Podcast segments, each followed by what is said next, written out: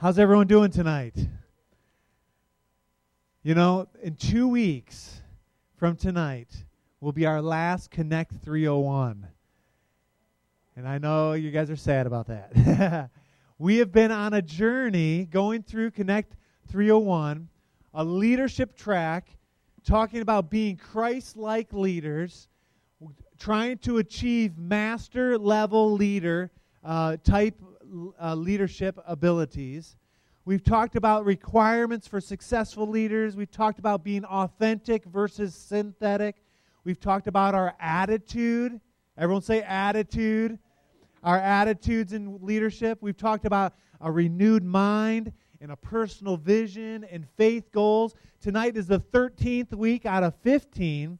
And next week we got uh, uh, we're going to talk about barriers that will keep us, some things that will cause us to fail, and uh, and that'll be a great lesson. But then the final week, and so in two weeks away, where there's no lesson, but it's a commissioning service, and we want you to come, and we're to experience some worship like tonight, and we're to not only do that, but then we're to move into a time of praying for one another, asking God to just uh, anoint us. And we're to pray for impartation of God's Holy Spirit into your life. And uh, I'm excited about that. And we want to make sure that you are making that a priority uh, in two weeks. All right. So tonight we've got uh, a task in front of us. Um, week 13, Connect 301, teaching to get results. But I want you to turn with me to Matthew chapter 28, verse 19. Uh, some of you know what this verse is, Matthew 28 19. It's the Great Commission. We'll talk about that. But listen what it says. It says, Therefore, go. This is Jesus talking. And he says, Go and make disciples of all nations, baptizing them in the name of the Father, Son, and Holy Spirit. And teaching them, everyone say teaching, and teaching them to obey everything I have commanded you. And teaching them. And if we as master level leaders, are going to take the Great Commission seriously, and we're going to go and teach. How many would say you want to teach and get some good results? You don't want to teach and get bad results. You want to get real results that make a difference in people's lives. I don't care who you're teaching, whether you're teaching little kids, um, bigger kids, adult kids, if you're teaching within a family. I don't care how you're teaching, there's lots of different methods to teaching, but I know this to be true. Teachers make an impact in the lives of their students, especially good. But good and bad make an impact. How many can, re- can think of your favorite teacher?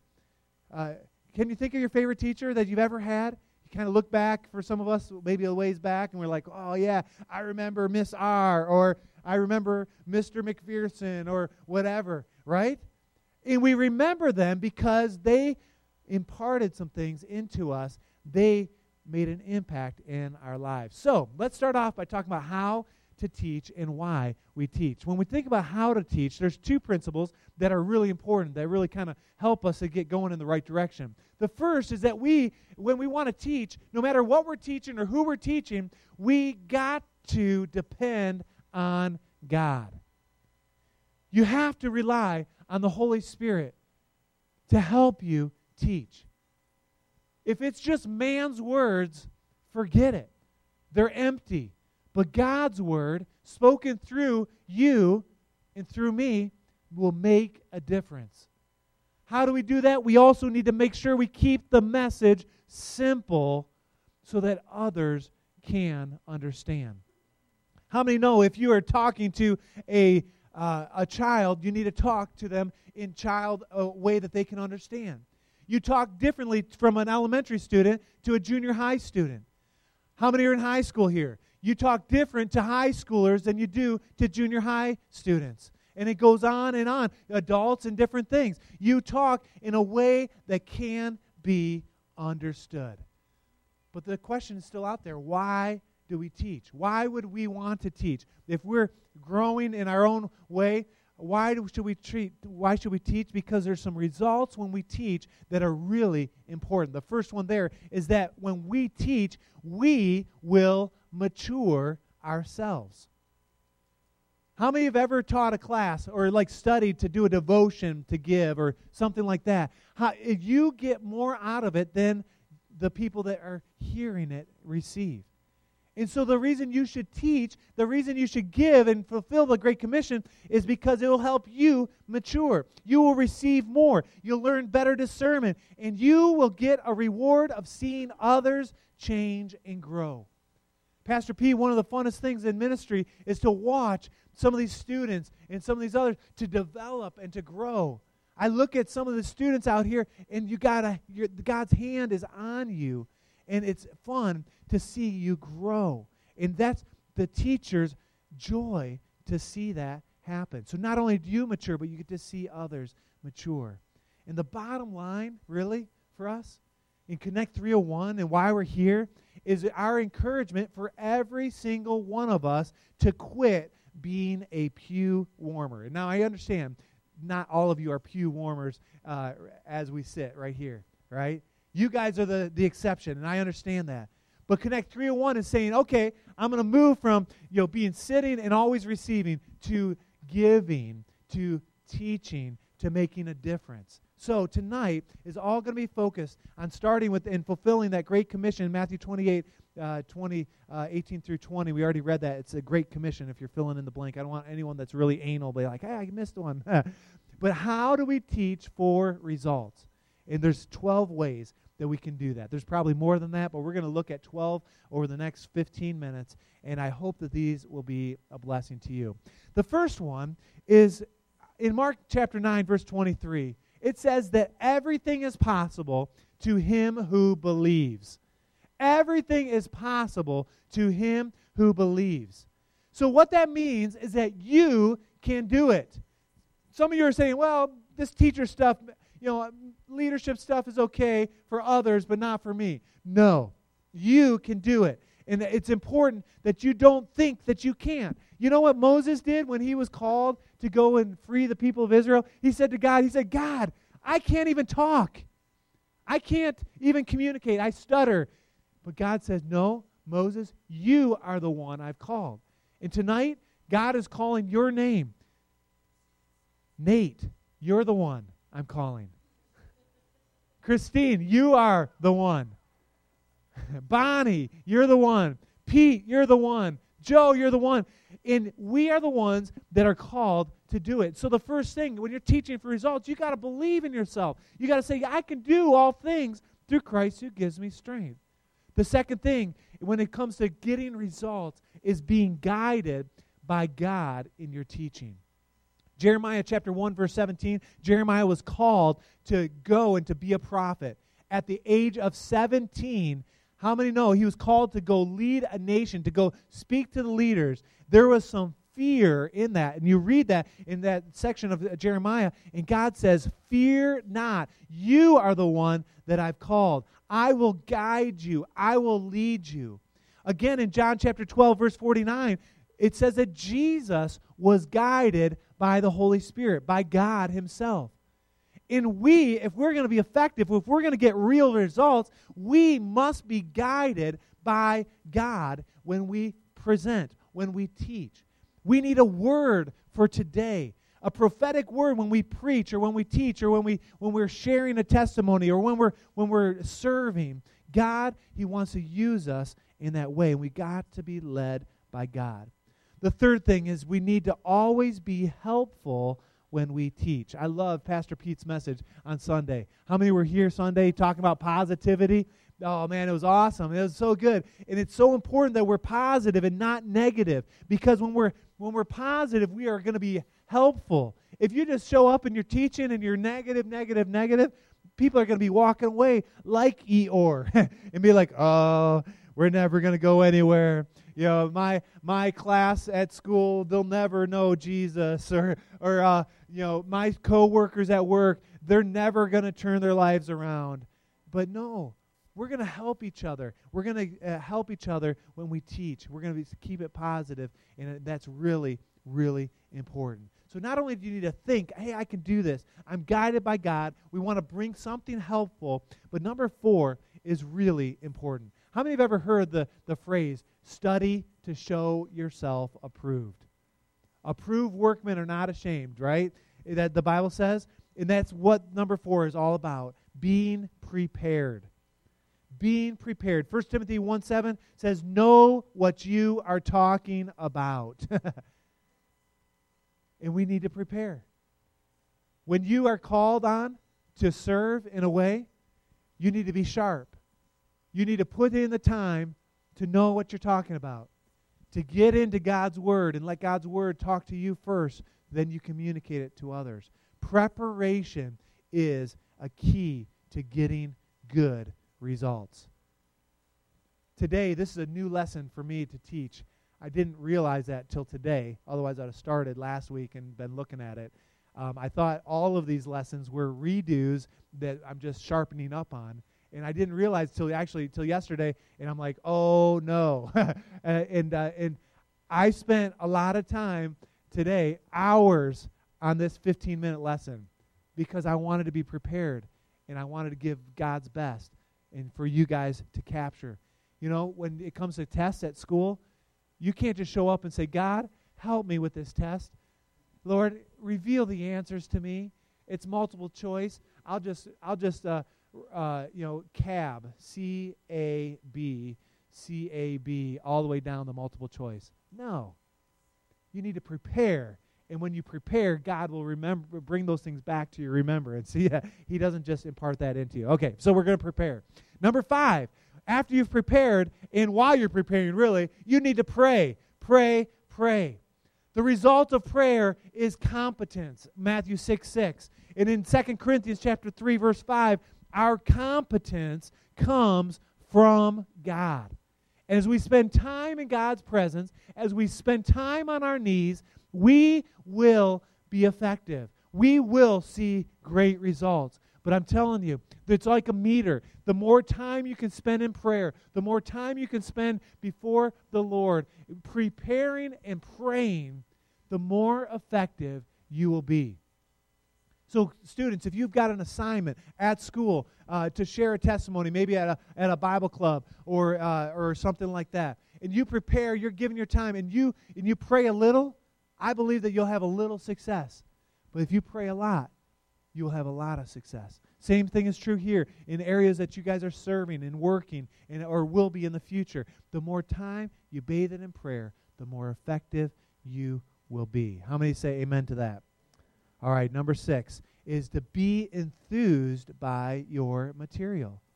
Romans 12 11 says, Never be lacking in zeal. If you show up and you've got something to say and you stand there like Eeyore, people are going to check out. It's hard enough even when you are excited. Sometimes people check out. Wake up, right? And uh, and so it's important that you come and that you the material that you have it will charge you up if i just showed up uh, on a wednesday night or on a sunday morning and just real drab i'm telling you it's going to affect those that are listening but you bring a little energy a little zeal and i believe god will help you to, re- uh, to um, receive the results that, you, that are important all right number seven a couple more here we need to communicate in a way that people understand. We kind of already said that up top, the simple, uh, to be simple uh, so that others can understand. Uh, but people need to understand. If I'm a sports guy and I love sports and all I want to talk about is sports, but I'm speaking to a bunch of scientists that could care less about sports and they don't even know what sports are, you know, um, and I'm trying to use some sports analogy, how many know that's not going to be effective? You flip that around, and a scientist comes in, and all he's talking about is atoms and, and molecules, and you're talking to a sports team. It's like, I'm checking out. But you got to speak in a way that people understand. Dave Williams, he has a has a principle. He calls it the SOB principle. I put his name on there so you didn't think it was my principle. But he says this you say it simple, all right? Say it simple, say it often, and make it burn. Now you say, what in the world is he talking about? And uh, he, he, he, Dave Williams, he talks about this, giving clear expectations, then, then they're understood. this is a story in Nehemiah. Ezra is reading the law to the people of Israel. And listen to what it says in Nehemiah chapter 8, verse 8. It says, They read from the book of the law, making it clear and giving the meaning so that the people could understand what it was being read. What was being read. Then Nehemiah, the governor, Ezra, the priest, and the scribe, and the Levites who were instructing the people said to all them, This day is sacred to the Lord your God. Do not mourn or weep, for all the people have been weeping as they listened to the words of the law.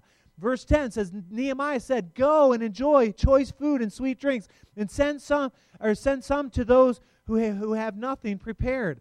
This day is sacred to our God. Do not grieve, for the joy of the Lord is our strength." The Levites calmed all the people, saying, "Be still, for this is a sacred day. Do not grieve." Then all the people went away and they ate and drank and they sent portions of food to the celebrate and to, with great joy. Why? Because they now understood the words that had been made known to them. Until they understood what was being said, they, misun- they misinterpreted it. And they couldn't celebrate. They couldn't be still. They couldn't uh, enjoy. They couldn't understand the joy of the Lord. And their clear expectations, though, will bring clarity. And so we got to make sure people understand. Simple, say it simple, say it often, and say and make it burn. You get it in there until they understand it, until you burn it on their hearts. And uh, that will lead to good results. All right, number eight speak with authority. Speak with authority. When you are called to do something, don't stand up and say, I think, I think, I think. No, this is what God says. You speak with authority. You can bring it because it's God's word when you're teaching, especially in a uh, you know from God's from God's word. Speak with authority. Matthew 7 29, Jesus spoke with authority. And what happened? There are miracles that follow his ministry. And I believe as we speak with authority, God will bless that. Number nine, use repetition. Number nine, use repetition. Number nine, use repetition. Come on, say it with me. Number nine, use repetition. Number nine, use repetition. Come on, all together. Number nine, use repetition. Why do we need to hear it over and over and over? So it burns it in your mind. That's right. Turn with me to 2 Peter chapter 2. I'm sorry, chapter 1. Listen to what it says. First 2 Peter chapter 1 verse 12 says this. So I will always remind you of these things, even though you know them and are firmly established in the truth you have you now have. Peter's talking to the church. They've heard it before, and he's saying, Look, I will always remind you of these things, even though you know them and firmly established in the truth. Verse 13 says, I think it is right to refresh your memory as long as I live in the tent of this body. We need to be reminded and to hear it again. How many have heard a sermon on God's love before? We need to hear another one, don't we? How many have heard a sermon on forgiveness? And maybe you forgave a little bit. But you know what? We need to hear another one on forgiveness. And so on and so forth. Repetition. So you keep it simple and you repeat it over and over and over. Number 10 is huge. Do not be afraid. And that can be tough. That can be tough. You stand before peers or you stand before a big crowd or even a small crowd, and some people get nervous, but have confidence. Trust God. He's got it control. When He calls you to teach, when He said to go and make disciples and teach them, He will empower you to do that. There's no reason to fear. Fear is from the enemy. Number 11, use personal illustrations and testimonies. I love that. I love a, uh, when I listen to different pastors preach, or I read a different book here and there uh, about you know God's word or leadership. I love a personal testimony. It brings it home, doesn't it? It makes the person that's talking seem more real. It also makes it relate. Sometimes it clicks when you hear a, a real life story, a testimony. And so use personal illustrations and testimonies. And then number 12, don't talk too much. Don't talk too much. I hear that. In Acts chapter 7, this is interesting. This is kind of funny. Acts chapter 7, verse 1 through 60 is a long, boring message that Stephen stood up before the Sanhedrin. He's the first martyr, he's the one, first one to give his life for, for God. He stood up, and for 60 verses long, you can read it, and, and it's just kind of a boring message. And what happened after he talked too long? They killed him. so don't talk too long. Another example in, uh, in uh, Jesus was, or not Jesus, but Paul was talking, and there's a young boy in the in the sitting in the window pane. Paul talked so long he fell asleep. His name was Eutychus. I mean, I haven't heard of Eutychus. He falls out of the windows and dies. So don't talk too long. Now, Paul, he you know had the power of God. He went down and touched him, and he got back up. But uh, but don't talk too much. And you want to be the right amount of time. But the key that I want you to walk away with tonight is that God, when He calls you, which He has, the Great Commission, He's called all of us. He's calling your name. Everyone turn to your neighbor and look at him and say, He's calling you. He's calling you. He's calling you. There, none of us are exempt. He's calling us to be master level leaders. And He's calling us not only to go and make disciples, but how do you do that? We teach, we share God's word. And I believe when we do that, we will see real results. Amen? Amen. All right. Well, praise the Lord.